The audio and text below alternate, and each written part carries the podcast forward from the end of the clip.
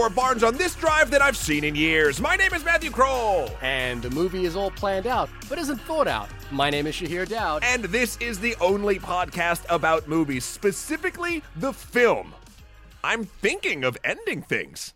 You should have just opened with that. I'm thinking of ending things. You didn't have to say specifically the film or the only podcast. I'm just thinking opened of with, ending I'm, think- things. I'm thinking of anything. And we'd be like, what? I mean, this is the end of the podcast? It's it. This is it. This, This is, is it. This is the end. My only friend, the end. And copyright strike. Uh, what is this? Our episodes, 250 of them before we started slowly having Jamie go back and redo all of the music? Come on. Has, has that happened yet, by the way? It I'm is happening. So, so it's so funny. Uh, let's get into the weeds here for everybody involved. Uh, Jamie, my wonderful um, better half, is uh, going I can back. testify to that as well. I yes, can verify. of course. Uh, she's been on the podcast before, Oscar episodes, etc. Um, the um, is going back and taking our wonderful theme song uh, that we have at the beginning of this episode and many others, and going back and basically doing all of the replacements uh, for all of the copywritten music we've ever done. Because eventually, we just want to we just want to go legit, everybody. So if you go back and actually, so they're all edited, Shahir, but they're just Okay. it's a slow upload because you have to do only so many at a time to SoundCloud. And it's a long, it's a long, and hard I, road. and like we've said before, there are so many episodes where we refer to the music because that was kind of Yeah. our hitch, right? We would find like we would find pieces of music that like you know were sort of adjacent to what we were talking about, or sometimes referred to it in a funny way, and then we'd have to have a conversation about that. So now you're going to have that conversation without the song. So, so she's doing a really think- great job. In fact, it's funny because she's I've been kind of teaching her how to edit based on this, even though it's just audio. But the, Right. it's she's doing a wonderful job. Wait a at- minute! Whoa, whoa, whoa, whoa! Back up a second. Do we have an intern? Is No, that what you're saying? uh, No, Is we Jamie's are our paying intern. Her. We are paying her. It's a paid intern. No, you're she's an- teaching her she's something. She's getting editor. college credit out All of this. right, come on.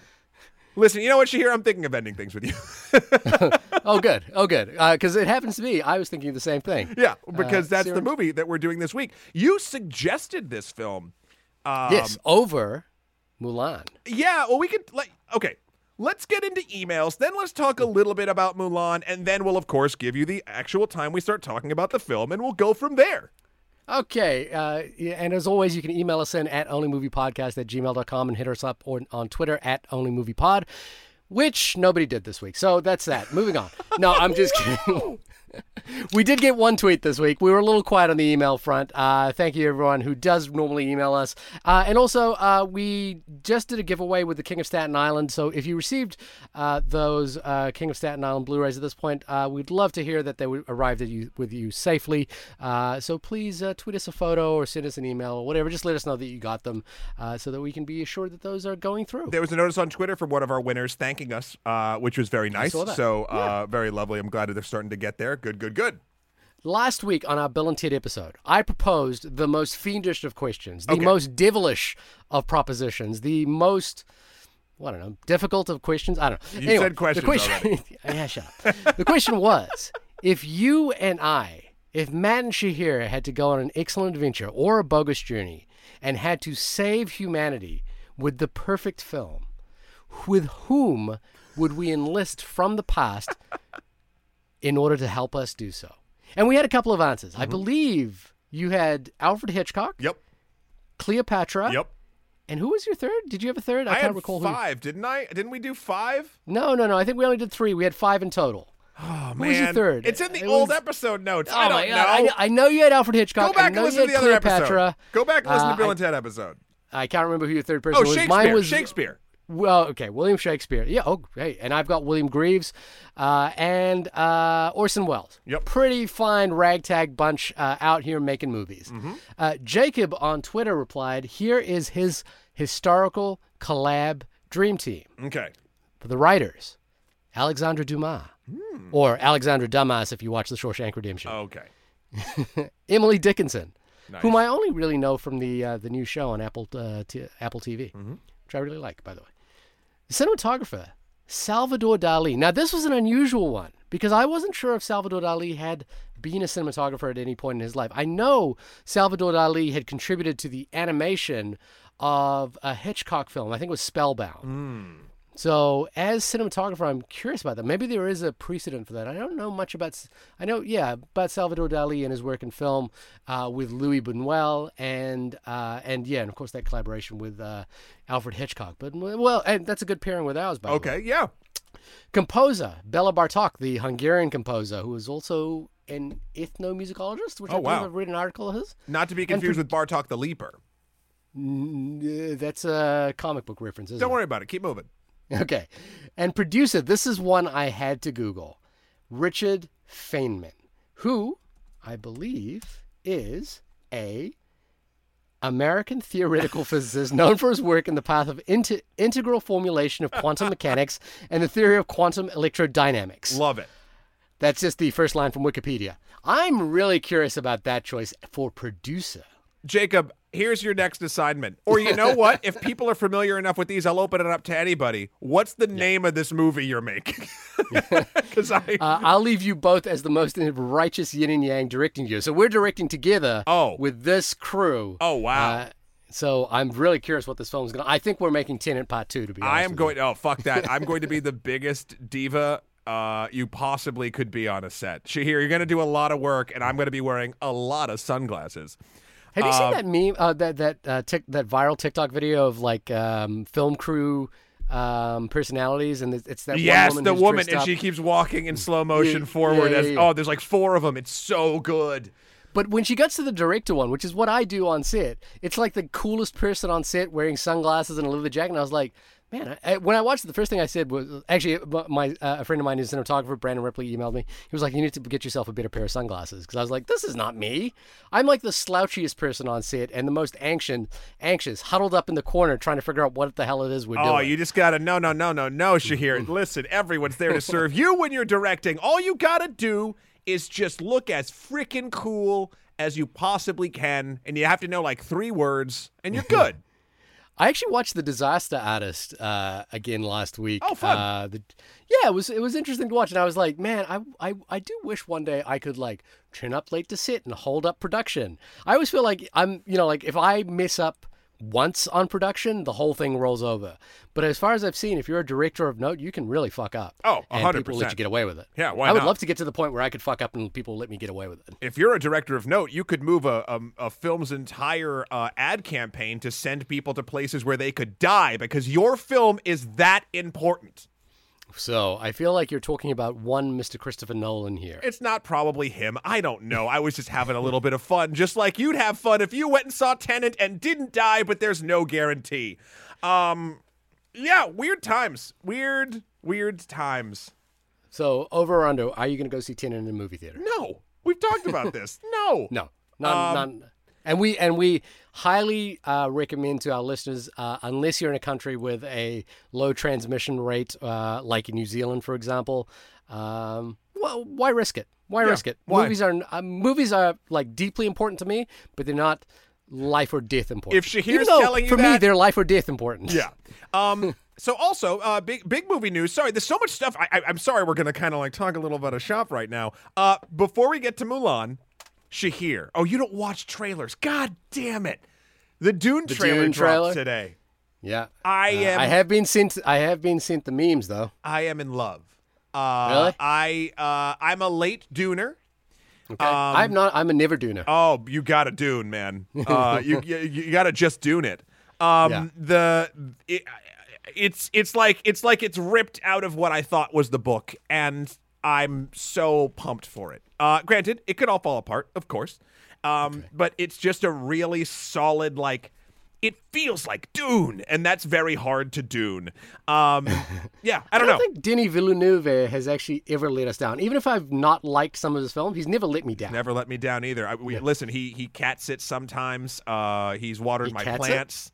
Uh, he never lets me down. He's always there for me, and he, and he directs some of the most beautiful films ever. So, um, anyway, very psyched about that. But M- Mulan, No, you, Um, yeah, you're gonna have to fill me in on this because I, I like so when when you asked what movie we should do this week, I noted that I that uh, from what I had seen on the internet, the the the impetus to see Mulan was somewhat divided for a couple of reasons. yep, One being the price and the release point, which is that you had to have a Disney Plus subscription, which you were already paying what nine ninety five a month, nine ninety nine a month, or something like that. That is correct. Uh, I get it free on my Verizon account right now. Same. Um, but you also had to pay thirty dollars on top of that subscription for access to the movie. Correct. Premiere access Correct. to the movie. And uh, while I thought that was okay, apparently that wasn't. People weren't into that well, as much. so there's an interesting part. I'm in theory. I am okay with them doing that. We've talked about this before, right? Because if you're a family of four going to the movie theater or something like that, it's going to cost you way more than thirty dollars anyway. So, like, I get it. Family But film. you're paying for the subscription already, Sure, but even, and but you let- have let's to have a subscription Let's to make get it forty bucks. It's still going to be more than forty bucks to take four people to the movies. But it's not forty bucks because the thing is, is that you have to pay for a month to month subscription, which you presumably have to have for a year, or I don't know if they do it month to month.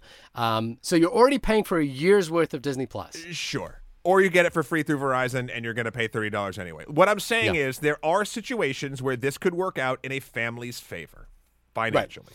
Um, didn't I didn't I didn't I didn't have too much of a problem. I would fi- I'd be fine shelling out uh, thirty bucks to see Mulan. Really, I'm I'm not. To be fair, I'm not super you know like excited about this. You know, we've talked a little bit about Yeah. the live action remakes of of um, Disney uh, animated films and how for me none of them have really made been super exciting or worth the price of admission. And to be honest, like again, there are certain situations where I would 100% plop down $30 on top of a of a, of a thing. Like if honestly, straight up, if Black Widow did this, I'd be like, all right, I wouldn't like it, Yeah. but I'd do it. Um, Injected into my veins, baby. Yeah, um, but the but the there's a couple other things too. One, it's getting very middling reviews, which is not surprising. Um, again, I'd still like to see it before I judge it for myself. Um, Of course, and I want I want to shout out as well, directed by New Zealand Niki Caro, who I love as a filmmaker. So um, you know, I, I should be supporting that. yeah, um, and then uh, then of course there is the um, the the China connection uh, about thanking certain parts of the Chinese government that are also basically in charge of the uh, internment camps or or however you, or the the the re-education facilities that is happening uh, in China currently. Um, and- which is a whole different can of worms that we will never be able to get into with any meaningful depth on this podcast. But that does make me want to pay for it less. Um, Well, and there's an interesting article about the increasing amount of uh, Hollywood self censorship in order to appease Chinese audiences or the Chinese government in this case. Um, I think the the notion being there is that Hollywood recognizes that uh, China is uh, integral to a film's success and uh, therefore will not uh, do anything that would offend the Chinese um, or criticize the Chinese government uh, in their films. So, yeah. um, you know what's interesting though? You know, Yeah, it's so funny because they're like, "Oh, well, it's it's like you said, everyone everyone's saying this. It's crucial for a film's success. China's crucial for the financial success of a film." Oh, no. Yeah, but only in the sense of like, oh, it's not cool if we make a ton of money. We have to make all the money. Like that's and again, that's corporation, late stage capitalism. That's not just the film industry. That's fucking everywhere. But like when people talk like that, it is very. And I'm not saying you. I'm saying the articles that are saying this. It's just like, ugh, like no. You don't need China to have a successful film if if it but it just depends on what your definition of successful film is, right? Like and it's the size of your company, it's the it's the amount of hands that have to be washed in order to do it. Like I don't know. Well, it's the economics of running a studio are very different to what you and I think it is, and it has very little to do with the quality of a movie. So, for example, Batman v Superman is ergo a terrible, terrible, terrible fucking movie. But right? it made bank. It made I think near a billion dollars. Yep. So and that movie pays for a lot of other movies to be made. It also sustains the financial health of a studio. Sure. So, but that's it- not a success. I mean, I guess it is. It depends if you That want is, and so and so, depending on what your metric is, that's success. And I think if you said, "Well, we made," uh, I'm thinking of ending things which 60 million people saw, and you know, like got a lot of reviews, but you know, made no money.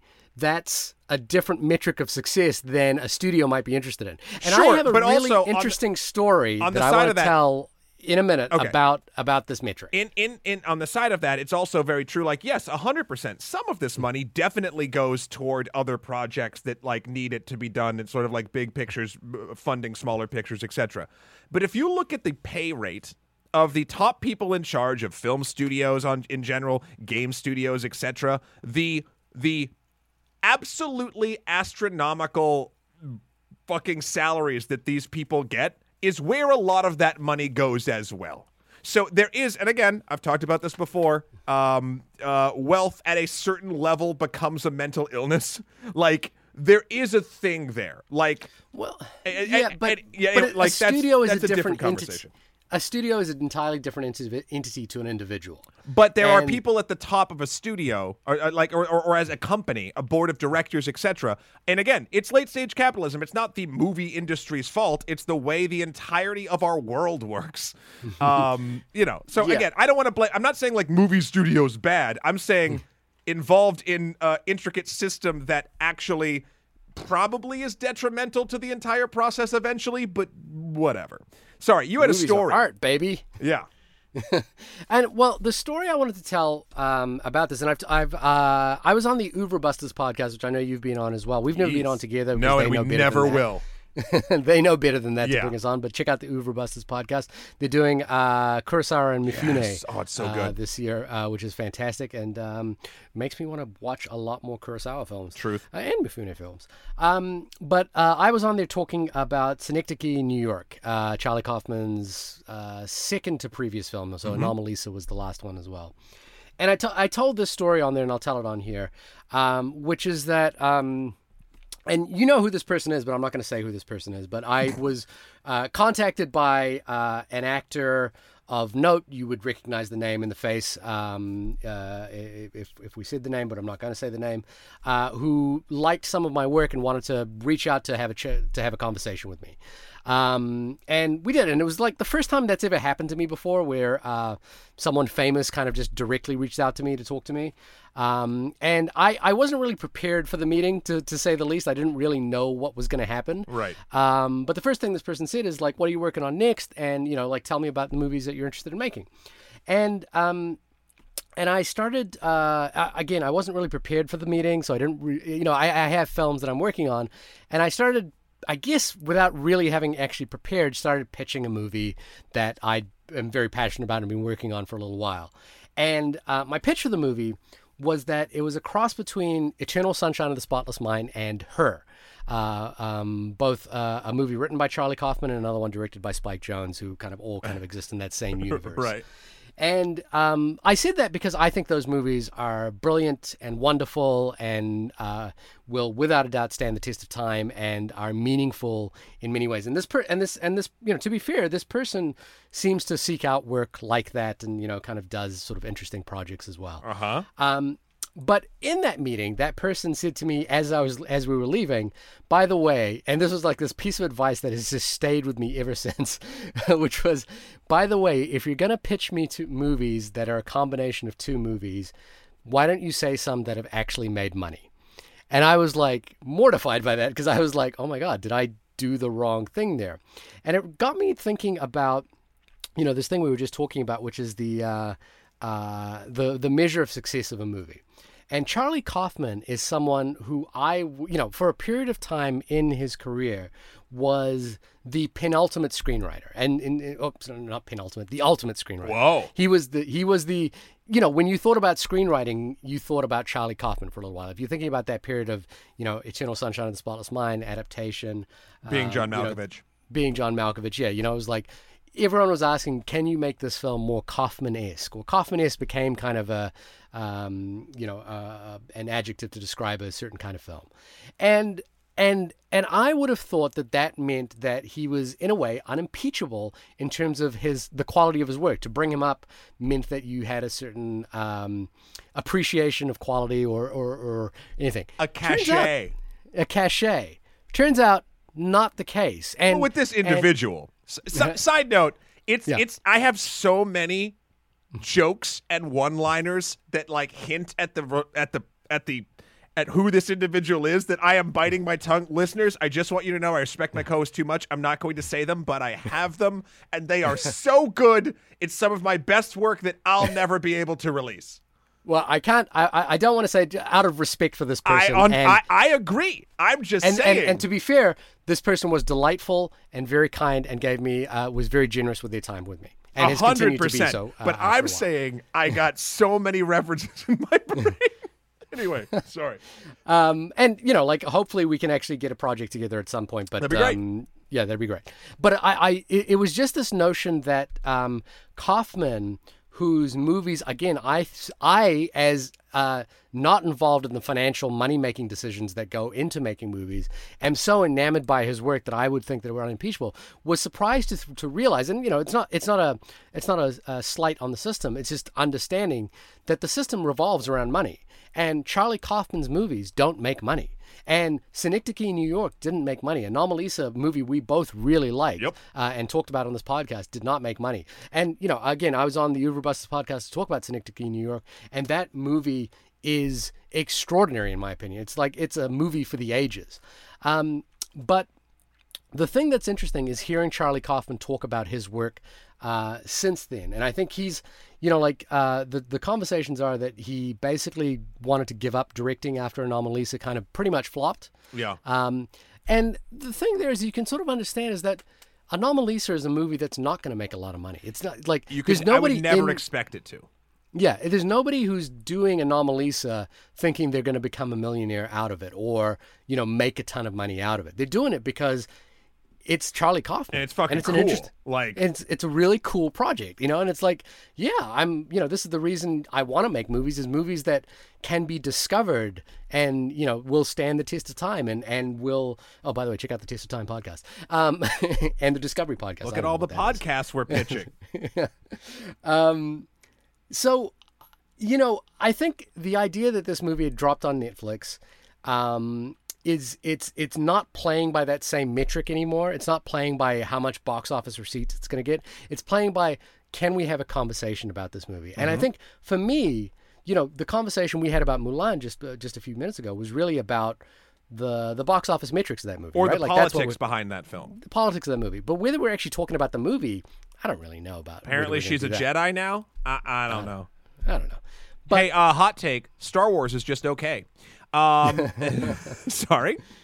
So so that's that's really why I wanted to do uh, I'm thinking of ending things because I think for us what we do is we talk about the movies and we and we we're not really talking about the business of movies we're talking about the movies Most themselves times, and whether yeah. they're we're, worth engaging in. And I think well, straight Charlie up- Kaufman is someone who's done that. Yeah, oftentimes the more of a film that we discuss how the film was made, either the politics behind it or the financials or even the technical depending, that often means that if the narrative is skewed in that direction, most likely, and this isn't every case, that the film itself and the story it's trying to tell was not the most engaging thing. Now, of course, when though all of those things are wonderful and that you get that moment like a Fury Road moment, right? Like then it's different. But on Right. average, that I don't think that's what happens. This film, um, I got lots to say about this film. So tell us what I'm thinking of ending things is about. Uh, IMDb says that, full of misgivings, a young woman travels with her new boyfriend to his parents' secluded farm. Upon arriving, she comes to question everything she thought she knew about him and herself. And herself. What a lovely, non misleading, wrong but importantly so description of this film. It's actually a great primer, even though it's it, it's misleading what's in all the of the right ways. what- what's the wrong part? Just so I know. because that's not what this film is about. Right, but that, That is I mean, what happens at a point in this film.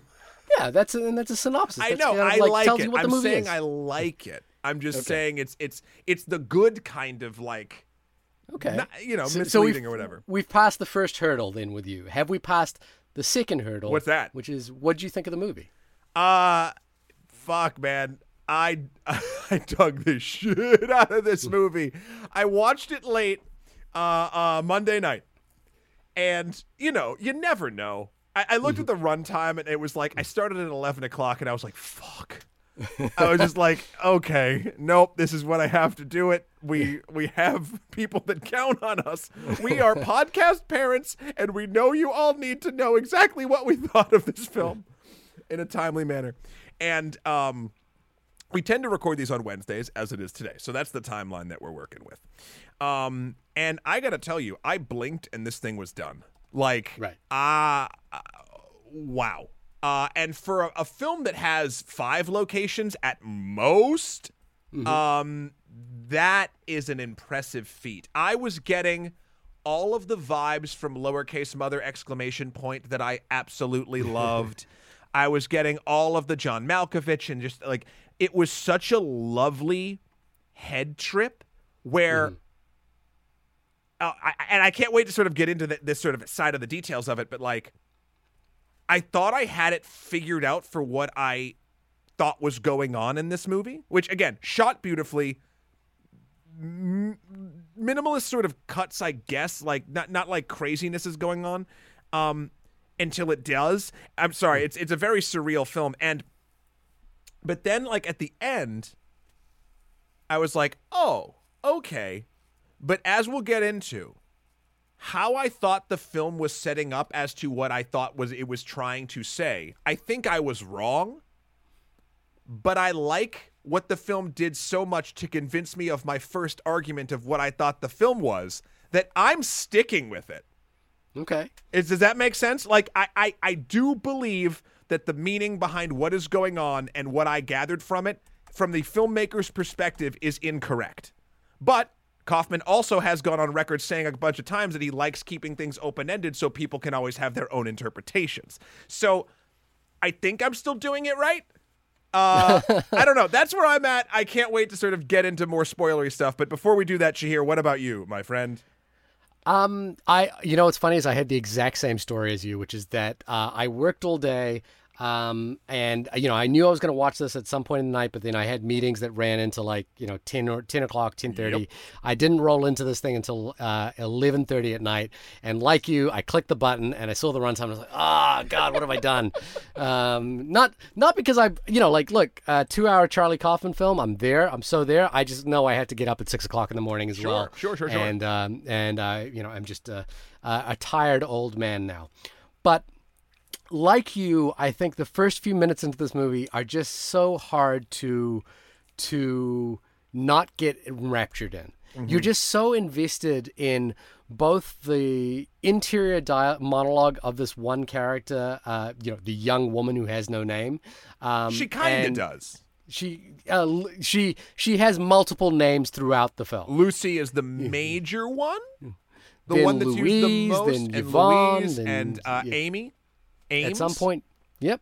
Um, and the basically the writing of the interior monologue is so is that sort of wonderful observational quality that is like entirely monotone and really almost is saying nothing but feels like it's saying the most profound things on the planet and Yeah. it's so it's so well put together and like you realize that at first i thought this movie was going to be um, my dinner with andre. I really did. I, I thought it was basically a conversation piece between these two characters across a long drive that ebbs and flows. And it really does for that first Sure. uh, it was probably 20 minutes? There's a real ebb and flow of like um, the sense of unease that you know she that uh, Jake Jesse Plemons' character can hear her interior monologue, which is that she's being pleasant, but she's also thinking of ending things, and she keeps getting interrupted with this thought of "I'm thinking of ending things," um, and and kind of thinks that well, you know.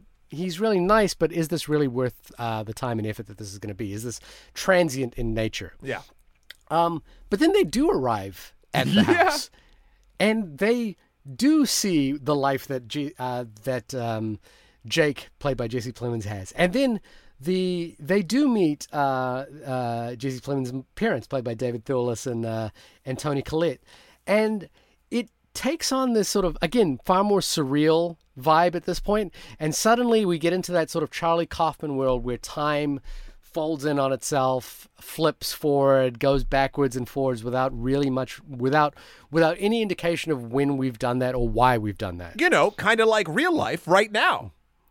Uh, have we uh, have I changed wardrobes uh, since we've been talking? I'm just saying, time with the pandemic has just Oh, folded in oh. on itself. For my, I have such a hard time figuring out. Like, has it been a month or nine? of course, of course. Yeah, it has got the um, the pandemic vibes going for it. Um, and then it, the film kind of becomes this bigger exploration of both identity and existence. Yes. Which is to say everything Charlie Kaufman is always dealing with in all of his films. And there was as I was watching it and as I was trying to discern what the meaning of things were, I realized at some point while there is an intellectual exercise to be done in terms of like discerning who is who and what is what and what has happened.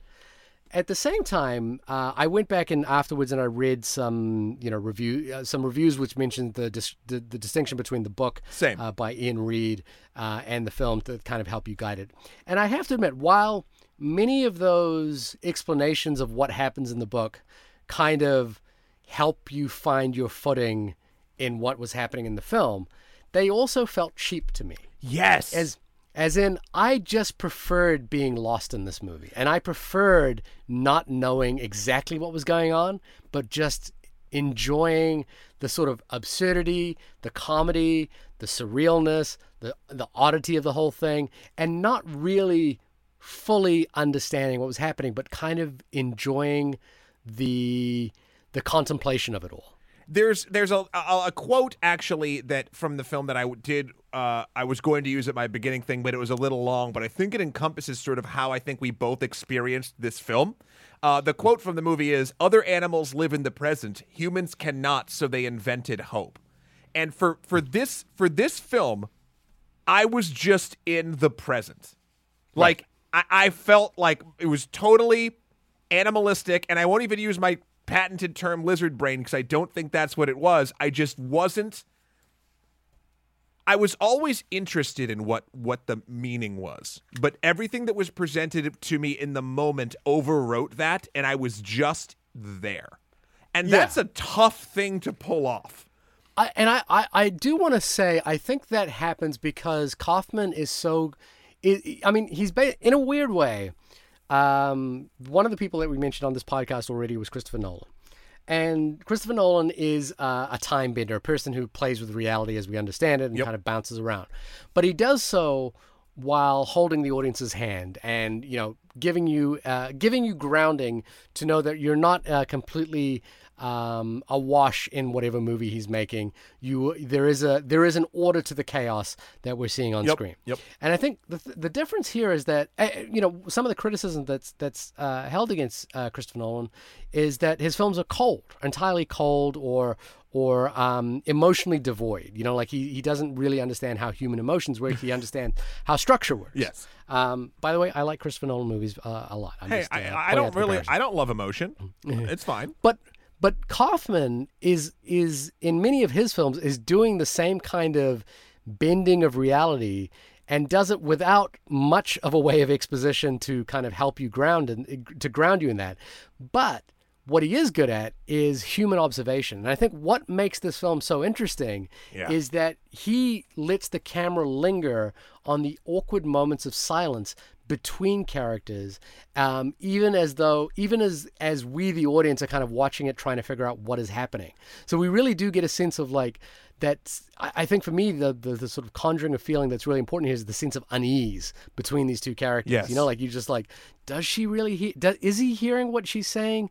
Like, how does she he feel about her? He's hearing the moment? narration every once in a while, which is interesting. Where he's like, "Did you hear? What'd you say?" And she's like, "Huh?" Like it, it's Yeah. that's like the first moment in the beginning. Actually, at this point, I, I know there are a few listeners because I've talked to some of you that act of this podcast that just listen to these without seeing the movies because it's a fun conversation and you like us and thank you very much. Um, but I would say to everyone, if you are listening to this at this point, stop listening, go watch this movie because I feel like going in cold at is the best possible thing you could do here. Like we're gonna start getting into sort of like what we thought, what we saw, different things that I guess are spoilers for the the things we are shown in the film that could be read a bunch of different ways. But I don't want to poison the way that you're th- gonna think about this thing by how I thought about this thing. I would love it if they if afterward you came back right now. Welcome. Yeah. Uh, I hope you enjoyed the film, uh, and then we could sort of compare notes. Right. Um, this okay. Uh, the way that this movie intercuts a few different, I guess, depending on your read, characters, uh, be that of quotes air quotes Lucy, be that Jake, be that the janitor, right? Um, it's all happening in this sort of at the same time, at least for the viewer. We cut back to this random janitor every once in a while, and we see them observing things in a high school, da da da da da, and then in the car when we're back with the couple, sort of going toward uh, the parents' house. There's just these amazing moments that blend all of it together. Like the janitor is watching the musical Oklahoma being played by some high schoolers, right? And then it cuts back seamlessly to the car, and then the the Oklahoma performance is on the radio in the car. Right. And like, there's just that. I know that seems like a small moment, but this entire movie is just connective tissue underneath everything else that you do. Like, I'm going to, if I had time, Shahir, I would have watched this again. And I do not. Yeah, that's I, we're at a severe disadvantage by not having seen it twice. Yes. Um. And and not and it's funny because some films I'm like I should watch this again to really figure it out. Sure, that falls into this, but this is one of those things where I'm like I'm excited to watch it again to figure it out. Like Yeah. normally after we're done with this podcast, I will move on with my sadly way too busy life. I'm going to find time to watch this movie again because I want to, and Yeah. uh, it's it's a really powerful thing uh, for me anyway. Uh, Films don't normally do that at this quick succession, you know. Yeah, it's it's it's a really engaging, beautiful film to watch. I think the thing is as well is that he's really good at those um, s- semantic connections, you know, like or or even um, uh, uh, semiotic con- connections between things. So you know, like he'll he'll plant a little idea at the beginning, and then you know, like the Oklahoma dance, which then suddenly by the end of the film takes on several different meanings. Yep. Um, he'll introduce in the middle of this film uh, the janitor watching a movie, uh, where which is directed by Robert Zemeckis, by the way. um, and then we will see those that the characters from that movie populate the main char- the main film at some point as well, the movie within the movie.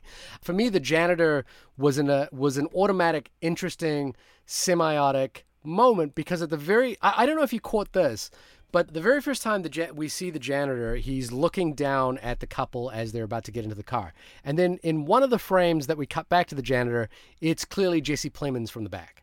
Did you see that? Yeah, yeah, yeah, yeah, yeah, yeah, yeah, yeah. yeah, yeah and so yeah, automatically, I the entire film, I was just making the connection between Jesse Plemons and the and the janitor the entire way through, and I was like, well, is this the future? Is this where Jesse Plemons ends up in the film, or is this, um, you know, like, uh, so, is this Jesse Plemons' dad? Mm-hmm. And I was kind of just making that, you know, he's just giving you that that enough of that inciting moment to kind of keep making that connection throughout the film. He's really good at just setting up little clues, and again it's not like in the Matrix where you see the cat twice and someone says, "Whoa, that's deja vu," or um, you know, like uh, or when I you see the cat happens in- twice and then you say, "Whoa, that's deja vu." yeah, yeah, that's exactly. Whoa, that's deja vu. No, you can't do it three times. You ruined it. Or did you? Because whoa, that's deja vu. of course.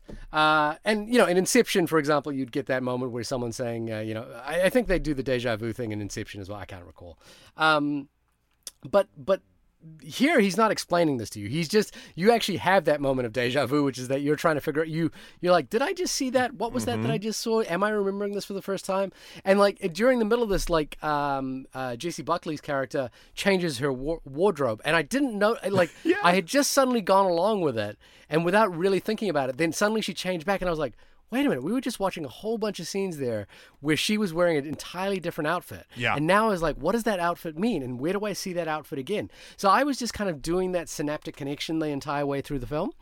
But the thing that I walked away from more, and I guess this comes down to your personal uh, interpretation of how a movie works or whatever. And I'm I, I'm interested in Charlie Kaufman as an artist, and I think I'm interested in the ideas that he has about humanity because he, you know, is clearly observational. But there are repeated themes through all of his films Yep. that you know come back here. And the one repeated theme that comes back here is this idea that our spirits are entirely interchangeable. Like we can be and inhabit other people. So, uh, what's imp- uh, you know, like you see that in being John, you know, literally in Yeah, being yeah, John yeah, Malkovich, where you know somebody else inhabits another person. Um, you see that in adaptation. There's this fictional version of a character that's created, and um, you know, Synecdoche, New York has that where actors start playing versions of people and then repeating those, you know, and then other actors are playing versions of those people, and it becomes this entire myriad. In Anomalisa, we don't really know who is who in that film either. In this movie, Um, Lucy suddenly becomes Pauline Kael. Yeah, yeah. Pauline Kael starts re- doing a review of um, uh, the uh, the Cassavetes film, uh, A Woman Under the Influence. Yes. And, and I was like, that's just it's just this idea that we can it, basically. I think. I th- what's interesting here though is that is that so he's got this idea that people can be interchangeable, right? Like so you can actually jump and inhabit another person entirely. I Right. think that's that's th- through all his films. But the thing that I think is interesting is that when that happens in all of his films, the people who are being inhabited are entirely aware that it's happening. So it's like this idea for me anyway, the thing that's interesting is this idea that that we are interchangeable and transient but aware of our existence. And and I I I don't know what that means exactly. Did you find that in this film though? Because I found that the transience was a bit not realized for the most part. Well, I found uh, Jessie Buckley's character was seemingly aware that this was happening, like that that people were changing from peop- from person to person, and she was like starting to try and figure that out. Um, you know, Okay. like, and and and I think you know as we get later on the film, we start to we start to sort of piece together what that might mean. But it- but but more importantly, I, I you know ultimately I don't really I don't really care what the answer is. I really enjoy the feeling of that transience, and the the thing that really unlocked it for me, um, it- oddly, is a monologue that's written in uh, adaptation, the um, the Spike Jonze Charlie Kaufman film where. Um, you know, uh, he plays the he, uh, Charlie Kaufman is you know, uh, Nicolas Cage plays Charlie Kaufman and his twin brother. I think it's Donald Kaufman or something like that. Um, and they're writing a screenplay adapting uh, a book, and the book is the adaptation of the movie that they're currently writing. So you know, wormholes within wormholes, mirrors, self-reflecting mirrors. In that film, um, there is this entirely made-up twin brother to Kaufman, and Kauf- this twin brother is kind of the idiot version of Kaufman, who's pitching, eh, who goes along to pitch this movie. I don't remember if you've seen, eh, eh, like, you've seen adaptation or you I actually have not. Okay, okay. It's it's it's not one of my favorite um, Charlie Kaufman movies. It's not one of my favorite Spike Jonze movies, but it's certainly you know really fascinating. It's got some really great moments in it. Uh, a lot of people love that movie.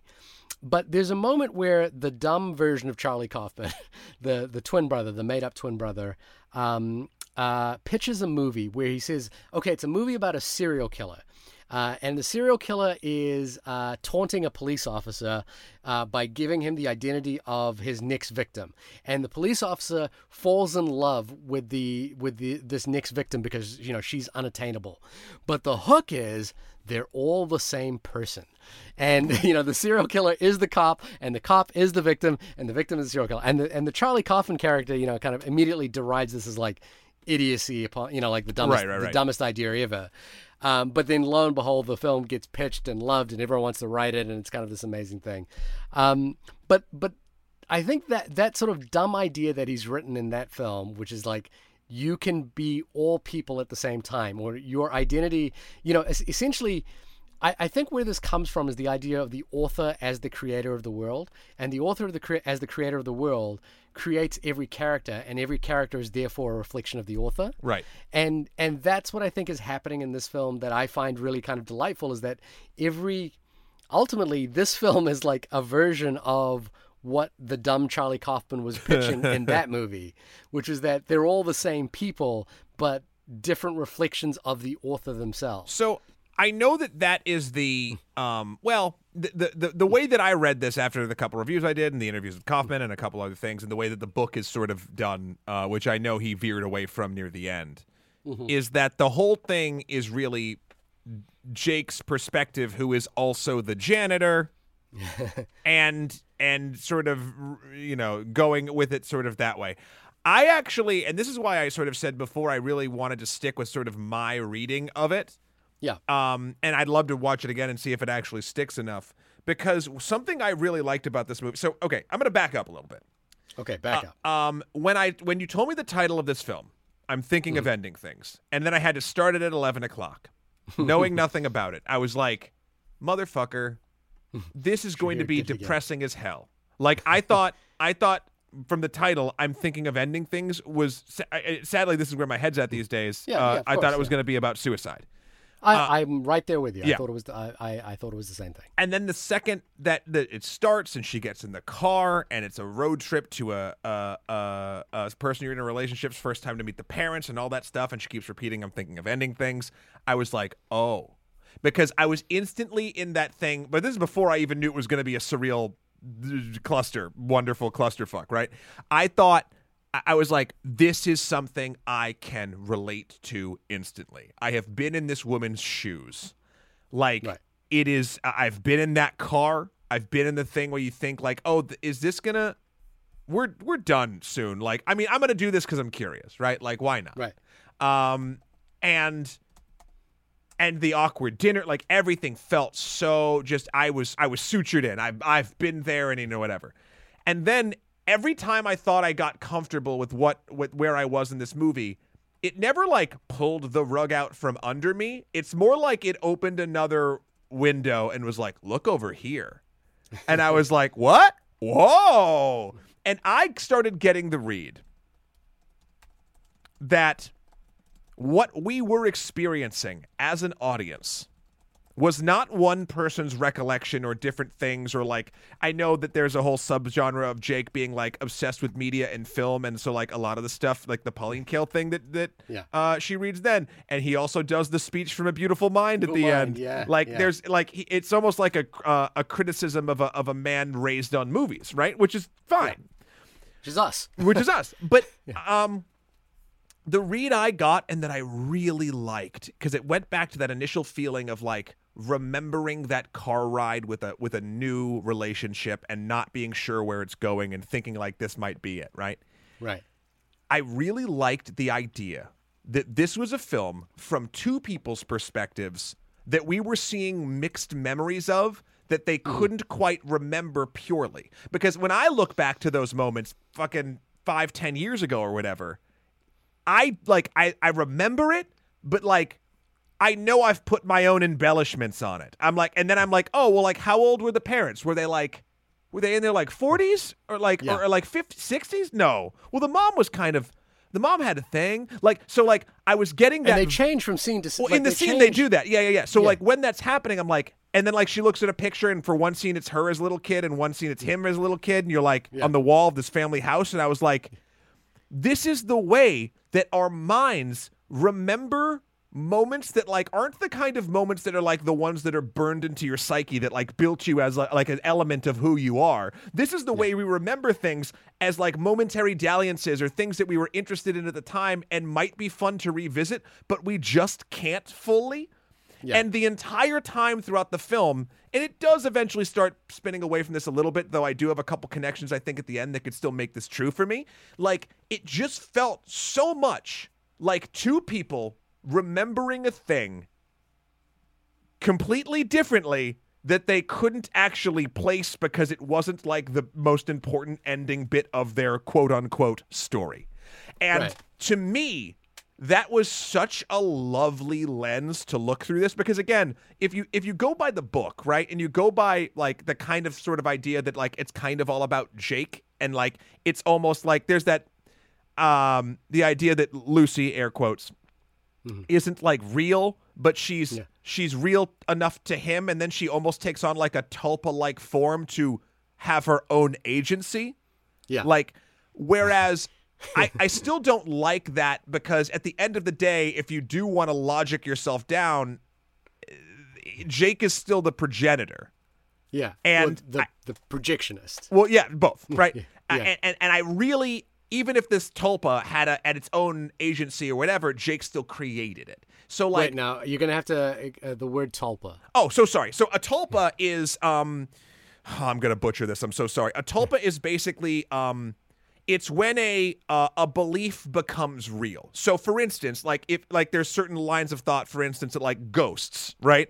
Right. You if if if enough people say that house is haunted, then this collective psychic energy is enough to sort of like will a ghost into existence. Tulpas work like all sorts of ways. It's not just like a, a, a, a spirit or something, but like it could be like it's basically like collective thought bringing an entity to life.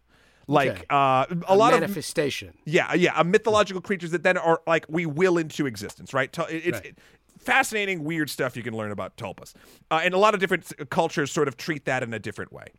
But I don't want. I, I know that that might be the case a little bit for this film, but like personally, I don't want that. Like I just loved the way that like these. I- I want quote air quotes uh, uh, Lucy to be a real person. Like I want them both to be remembering these things because it just felt so much like a washed away memory you feel like you should know.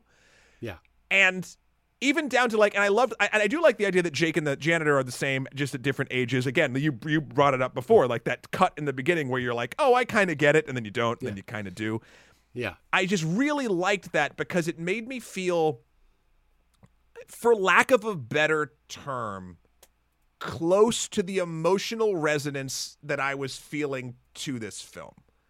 And uh yeah, I don't know. I, I what was I, I, sort of rambled for a bit and I'm sorry about that. But like what was your what was your take or your belief before you started reading things about this after you saw it? Was it similar? Was it different?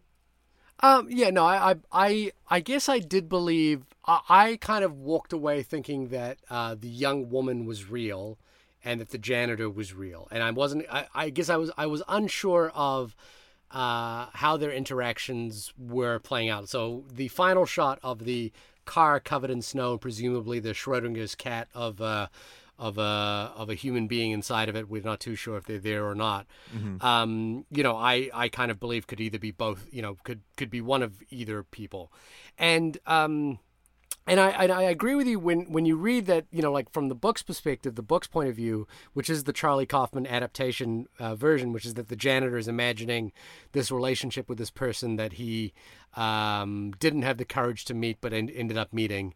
Uh, you know, ends up meeting in through through his manifestation. Yeah. Um, and all of this is basically he's he's just imagining this entire scenario, and it's not real while he's contemplating suicide.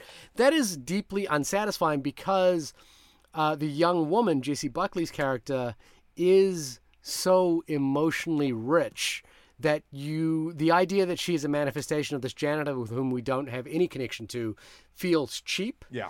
And and and I think the, there's two schools of thought in my brain about this, which is that one is um, uh, yes, it does you know sort of question the agency of this of this female character and this male centric point you know point of view. But on the second thing, it's it's the the point of view is so rich that even his manifestations point to his own insecurities. You know, right. like it's not a it's not a power like when he imagines this young woman, it's not a power fantasy.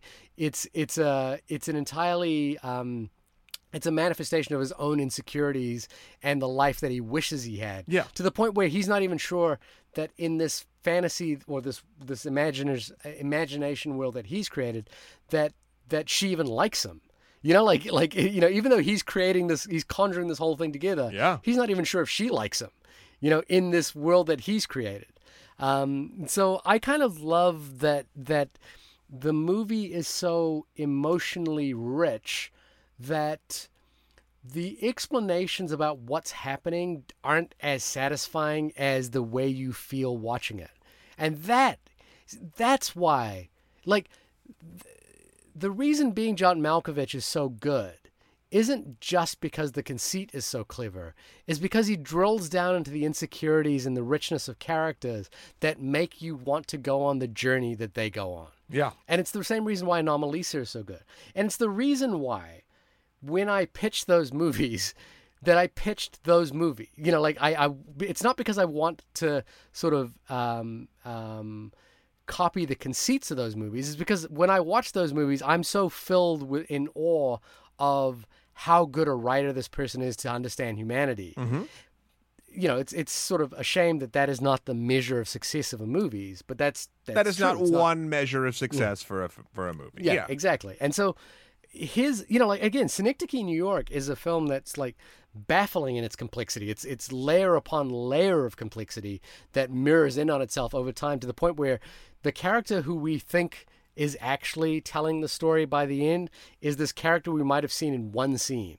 Um, you know, and it's like what? Yeah. But but but the feeling I get from watching that movie is such a profound sadness about life that it doesn't. You know, like trying to do the you know trying to do the sort of uh, Charlie from It's Always Sunny in Philadelphia. You know, the meme, like, yeah. Uh, yeah, you know, where you're trying to like put the pieces together is really unsatisfying, and it's really not the point. Right. You know, like it, it, to to do that really undermines what this film does, which is that it it takes it puts you in that car, and you are on for the journey of what is happening between these two people, regardless of who these two people are. Yeah. And I think that's what's so wonderful about it. Look, I, You know? it- and it's funny because you just need to look no further than my bullet points of my notes to just sort Yeah. of see all of the different places this thing goes. So I go like I'm just going to read you some things. Mm-hmm. And it, and we'll see if uh, you know if you've watched this, maybe you'll know what I'm talking about. So I have just shorthand normally, but right now I feel like it actually makes a lot of sense. I have transition to dinner. Holy hell!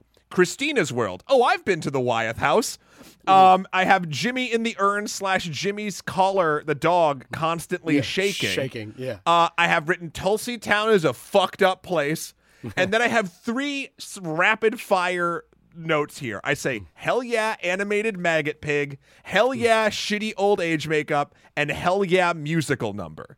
And I'm like, and just reading those sounds like a fever dream, but it's all, like it's all so perfect in this.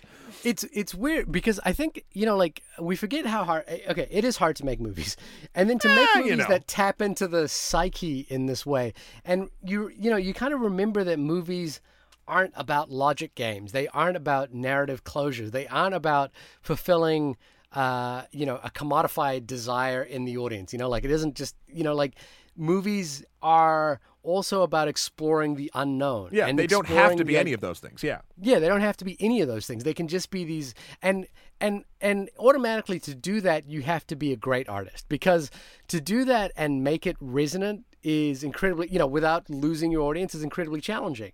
And Kaufman does. You know, like he those moments are beautiful because they feel authentic as well. You know, like he really is tapping into the, you know, the, that that sense of unease that you have when you're around people. You know, like the dinner table scenes where you know um, Toni Collette.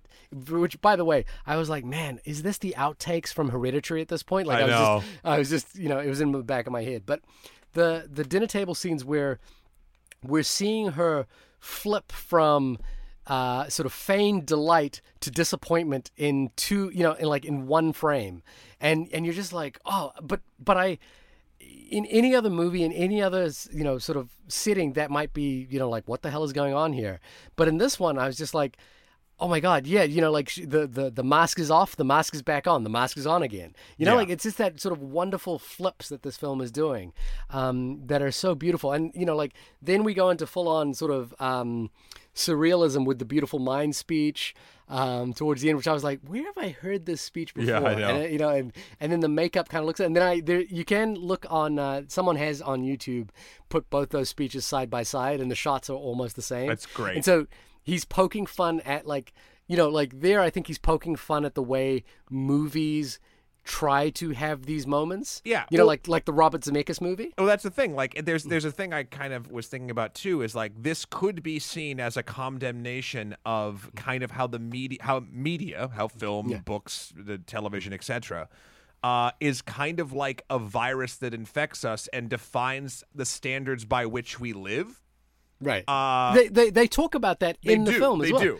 Yeah, they talk about the the beauty effect or something like yeah. that, right? So like, Yeah. there's there's that angle of it too. Is which especially if we're going towards like this is all in Jake's head and he's based himself around movies. So like this is an amalgamation of like a real person he once didn't know, and then also all of these other things and a Pauline Hmm. Kael movie review and like you know all of this shit and all of the different faces he's seen of his parents and all of the different things. But again, I I, I don't like that as the full on read because the the Lucy's Lucy's sort of agency and performance goes beyond I even think Tulpa Magic because the way it is portrayed seems like just as real of a person as Jake is. yeah, she's no manic pixie dream girl. Yeah. Uh, and and I think the the other thing is as well is that again every there isn't a sense that we don't know what the artist is doing in this creation. Right. Like like you know what I mean? Like like we do sit up in the car that they're having a conversation and I can't remember the uh, the the book that they're referring to or the essays that they're referring to. Uh, I think it's a David Foster Wallace book or I don't maybe something remember. well. There's a lot of references in yeah, this. a lot of references And look, I want to talk about that in a second as well. But like you know, they t- they they tee up in there this idea that there is um, the the movie beauty version of the world that we see in which allows us to accept the horrors that we live among, or something along those Yeah. lines. And then at the end of the movie, it's basically a setup and a kickoff to that idea, which is that suddenly the characters are replaced by these beautiful dancer versions of themselves. You know, and Yep. they, they're, they're wearing the same outfits, but they're these these sort of more perfect versions. And and then we you know, it, it is doing exactly what he's talking about, which is that it allows us to accept the horrors of what we're seeing because we have been lulled into the the sense of of, of acceptance because of the beautification of the characters. Um, the one thing I wanted to talk about, and I was thinking about, was that you know the moment that really delighted me was when uh, Jessie Buckley's character starts doing the review of a woman under the influence as Pauline Kael, Uh-huh. and the reason why that makes sense is that we saw in the in Jake's bedroom uh, a book of Pauline Kael's reviews. Yep. Um, and and I was thinking about you know the sort of common criticism that I'd had in um, Marvel movies, for example, of uh, dare you. knowing the reference. You know, like understanding the context for which something happens to if it happened outside of this film. Right. And and in this movie, for example, I I know and have read Pauline Kael, so I understood. You know, I was, I was like uh, Captain America there. I was like, I got that reference. Yeah. But I haven't seen Oklahoma, and I don't really have a, res- a relationship to Oklahoma. So my understanding of what was happening at the end was really basically me trying to connect the dots. Mm-hmm. And you know, obviously, I could imagine that the that the the film experience there would be even richer had I had a really sort of you know like a, a direct relationship to Oklahoma, and I really understood what those pieces of music were. But I did, un- I, but I. Uh, at the same time, I don't know many people who would watch that and go, "Hey, that's the speech from Beautiful Mind." You know what I mean? And then see that it's a play on Right. on reality. And so I was just thinking a little bit about how this film kind of does that sort of contextual work. You know, like you have you you you need to know. Well, It's buckshot. actually, no, so- it's yeah, I- buckshot because they do so many references from Hmm. different walks of life. You're gonna get a few, and you're gonna kind of get it in there, even if you don't get them all. You're gonna understand that there are a ton of references. But I think what's important is you don't need to know the reference to be emotionally connected. Right. But I'm saying in order for that to work, you kind of do have to get at least one reference. You don't have have, to to get get, them all, refer- but yeah. that's going to be your, I guess, for lack of a better term, reference point to the fact there are references, and then you'll th- be able to read references that you don't even know the understanding Yeah. of said reference. I, I think what you need to do is you need to get over the hump or get through the idea that there are reference points in this movie and that things relate to another. yeah. Um, but you don't need to know what those references are in order to emotionally engage with what's happening. I think this might be our most esoteric review we've ever done. Maybe, but but I but I. It's fun. The thing is, it's it's coming from a place of I genuinely loved Yeah. opening the box on this movie, and I and and more than that, I don't. It doesn't matter to me if your read is different to mine. It doesn't matter to me if, if the audience's read is different to, to what I feel. And it doesn't matter to me if I'm reading this entirely the wrong way. Yeah. What matters is that I was connected to it. Yeah. And I felt I felt like I was taken on a journey that I wanted to be taken on. And and and I think you know that's what's important. That that to me is more you know like again I'm not in charge of a major studio. I'm not you know like uh, uh, the, the the bookkeeper for for um, uh, Netflix or anything like that. What Yet. I care about is whether a movie matters to me. Yeah. And this movie matters to me. Yeah. And that's why I think it's beautiful. I'm I am hundred percent there with you. Uh, I, I I would be hard pressed to even find something else to say because I'm just sort of right on the same page. This might be the most we've agreed on something in a very long time. Um, Something as abstract as this as well. Like normally But a I film think- like this would split us right down the line. but I think that speaks to the the craft of what we are seeing. That this thing is made with such loving detail to let you, the viewer, come up with your own read that is actually emotionally relevant and resonant to you. How even the fucking title. Okay, mm. this kind of blew my mind a little bit, and, and and so if you look at how the title is spelt out, I'm thinking of ending things. What I should have paid attention to was where the italicized word was, because of of is italicized in this title. I'm thinking of ending things. And it kind of made me got to think of like, oh, these are going to be characters thinking about endings. I kind of got that sort of at the Yeah. end of this because I didn't pay attention enough beforehand. Like, and that's the that's what I'm saying. What I appreciate about this and why I don't think it matters that anyone could have a different read than the other person is that I think this can connect with people on a level on, on far more levels than traditional film can. And again, this isn't to say that like every movie done in a style such as this can do this. I think this is just a fucking mastercraft. Like this is just Kaufman is 100% running on fucking a million Kaufman cylinders mm-hmm. and uh, it's an absolute uh, wonder to behold. So if you I, I again, I hope you listened. I hope you didn't just listen to this and not see the film. uh, because I want you to have the experience that that apparently Shahir and I both had, even though we had com- fairly different but also the same experiences. It's very strange. Are Shahir and I the same person? Are well, you are imagining you... all of this right now and you never actually bought an iPod back in 1994 when they didn't exist already? And also, is every podcast uh, just being you and me, or just being me talking in a different voice against me? Fuck. this has been the only podcast about the film I'm thinking of ending things. Was that deja vu? Shahir, when you're asking if that was not deja vu, where can folks find you?